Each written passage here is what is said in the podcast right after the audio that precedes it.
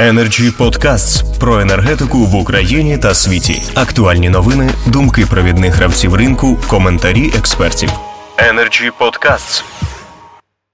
З неподробною увагою стежив за вашим виступом і згідно хитав головою, а в кількох місцях навіть совувався у кріслі. Олександр Симонов, директор з маркетингу і продажів ПАТ «Одескабель».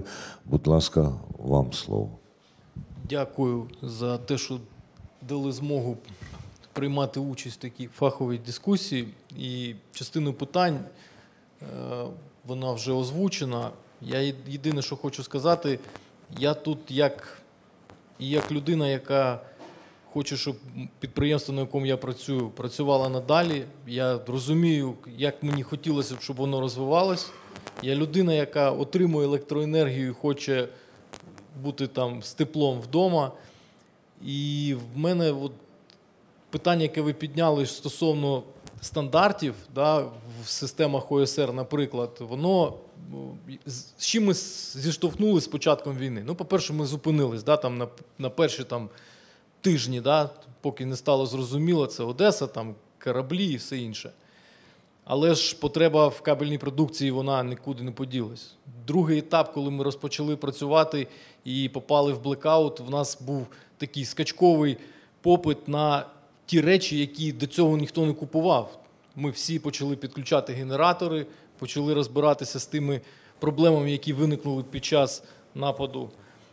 І питання, які виникають, це перше, це все ж таки стандартизація рішень, яка дозволила би мати і запаси кабельно-провідникової продукції, і якщо ми маємо там стандартні якісь рішення, ми зможемо добудувати якісь потужності для того, щоб відновлювати те, що в нас є. Тому що, як не кажи, да, там повітряні лінії електропередач в цих всіх умовах, вони не дуже добрі. Да? Але ми навіть не знаємо, яким чином хтось прийме рішення будувати наступні. Да? Ми розуміємо, є якийсь європейський досвід, але, але він різний. Є скандинавські країни, є Європа. Тому для нас, як для виробників, найкращим рішенням було б, була б саме ця стандартизація. Вона би зменшила кількість випускаємої продукції. Я розумію, як директор з маркетингу та продажів, що ну, інколи краще мати ексклюзивну позицію, яку ти можеш там поставляти за надвисокою ціною. Але на сьогоднішній день та безпека, про яку ми говоримо, вона важливіша за прибуток.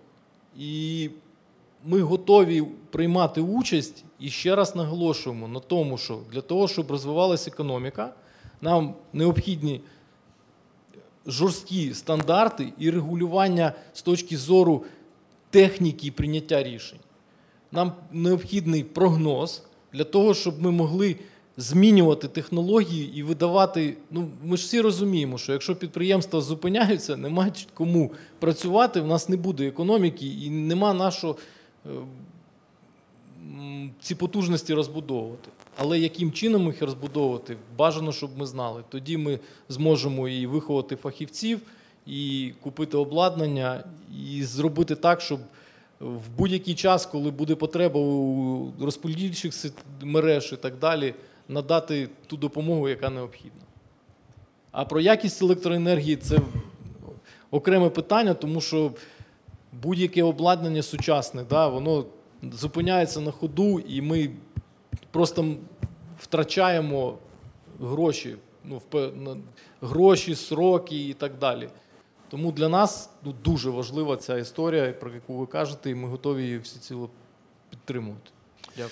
Втрачаємо гроші, втрачаємо строки, але не втрачаємо уваги і настроєності на роботу. Energy Club. Пряма комунікація енергії.